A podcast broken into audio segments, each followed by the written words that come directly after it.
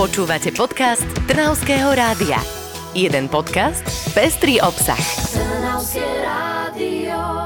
Týždeň prešiel ako voda a nám už po mnohých podcastoch dochádzajú slova, ako uviesť tento podcast. Ale čo je dôležité je to, že si opäť spomenieme na 5 dobrých správ z týždňa, ktoré ste možno nezachytili. Sme tu v zložení Maja Grajfová, Karinta Lajková. Ahojte. Ahojte, dnes sme sa usadili na gauč, aby nám bolo trošičku príjemnejšie, trošičku domáckejšie. Povieme si o Trnave, povieme si o Hlohovci, taktiež si povieme o nejakom buse a pôjdeme, e, všade pôjdeme, povedala by som. Počkaj, o nejakom buse? Ideme na tom buse? Na tom autobuse? Presne tak, pôjdeme na tom mestskom buse, ktorý je farebný, ktorý je s našimi tvárami, ktorý uh, je s našim logom, pretože v piatok 22.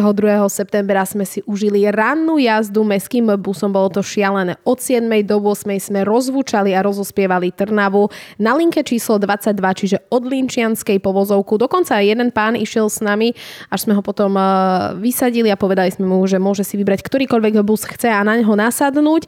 Ľudia naozaj sa zabávali, spievali, nastúpili žiaci, ktorým odpadla hodina, nastúpili pracujúci. A teraz si môžeme aj pustiť kúsok atmosféry. doma nebudem, v útorok na jarmok pôjdem a v stredu z jarmoku, vo štvrtok s chlapcami do šenku.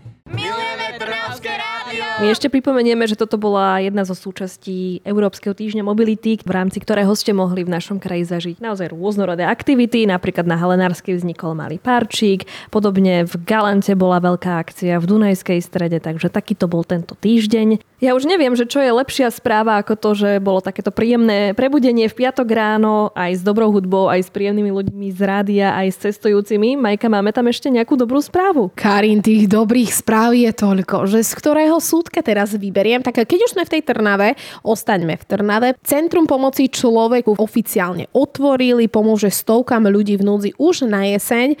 Výstavba trvala dva roky a výsledkom je moderný, no zároveň jednoduchý interiér. Ja keď som prechádzala okolo, tak som si myslela, že je to nejaká nová bytovka a vyzeralo to úžasne. Toto Centrum pomoci človeku v Trnave je vlastne aj takým slovenským unikátom, pretože pravdepodobne na Slovensku nikde nenájdeme takéto pekné priestory práve pre ľudí v núdzi.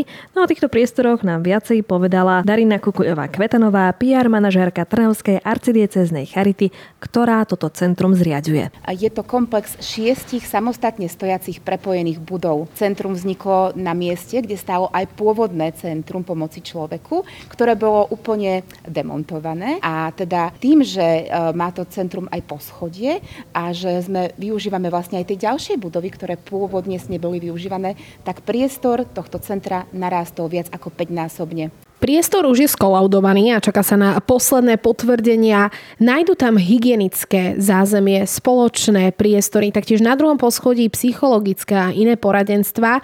Nemusí to ale ostať len pri tej prvotnej pomoci. Charita pomôže aj s vybavovaním poisťovní a podobne. Pre ľudí v núdzi centrum zaistuje skupinové aktivity, vďaka ktorým klienti získavajú pracovné návyky, finančnú gramotnosť aj počítačové zručnosti. Tie sú skutočne dôležité a vďaka počítačovým zručnostiam zručnostiam sme my v Trhovskom rádiu objavili opäť nejakú dobrú novinku, tentokrát z Hlohovca, pretože sme zistili, že tam vyrástla nová turistická atrakcia. Práve na vyhliadke Šianec nad Hlohovcom nainštalovali nadrozmernú drevenú hojdačku, že vraj je z nej skvelý výhľad, uvidíme aj mesto, aj zámok, aj široké okolia. Ja by som si na tej hojdačke zaspievala a iba skladbu Len z výšky sa dívam, keď si nad Hlohovcom. Ahoj, dám sa hore a dole. Dobre, poďme ďalej, lebo ostaneme zase pri tom speve a to nebude asi dobré. No tak e, čo ešte, počúvaj, hovorili sme o tých busoch, hovorili sme o centre pomoci človeku, hovorili sme dokonca o hojdačke a uh, od hojdať sa poďme na autobusovú zastávku. Je to celkom fajn, čo myslíš? No, podľa toho v akom kontexte, lebo nie vždy je to čakanie na autobusy príjemné, zvlášť keď si pri nejakej starej zastávke, kde nie je ani prístrešok, ani lavička, ani cestovný poriadok. Myslím si, že hovoríš o... Dobre. no nič, krajské mesto má nové autobusové prístrežky prístrežky, pod nimi sa bude lepšie čakať, pretože v Trnave pribúdajú nové prístrežky na zastávkach autobusov. Výmena je už takmer dokončená. Pôvodné prístrežky na 26 miestach v Trnave vlastnila spoločnosť, ktorej v lete skončila zmluva na prenájom pozemkov pod nimi. Samozpráva ale nahrádza ich za vlastné. Tieto prístrežky sú medzi krokom k modernejším modelom, ktoré chce samozpráva potom zaobstarať, ale uvažuje sa o zelených strechách, taktiež o fotovoltike a LED displejoch, ktoré nahradia tlačené citylighty. Ja sa pýtam, budeme na tých citylightoch my? Určite áno, veď nejaké už ste možno videli aj v meste, alebo hoci kde, že tam už sú také citylightiky aj naše tváre, takže už vôbec nemôžeme byť inkognito.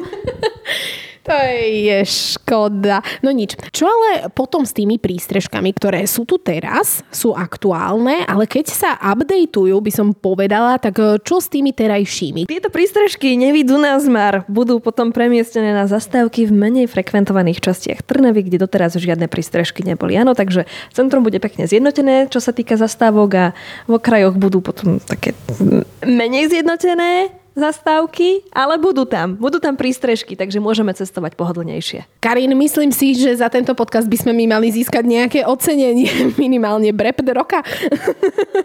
ale poďme na iných ocenených v našom kraji, pretože ich tam naozaj dosť. Máme šikovných športovcov a dokonca aj umelcov. Máme hociaké osobnosti v tom našom kraji a aj hociaké ocenenia sa týmto osobnostiam pravidelne rozdávajú. Jedným z takýchto prestížnych ocenení, dá sa povedať, je Záhorácká stena slávy, ktorú nájdeme v Senici a tá bude mať nového člena, respektíve už má nového člena. Tento týždeň ocenili Ľudovíta Hološku.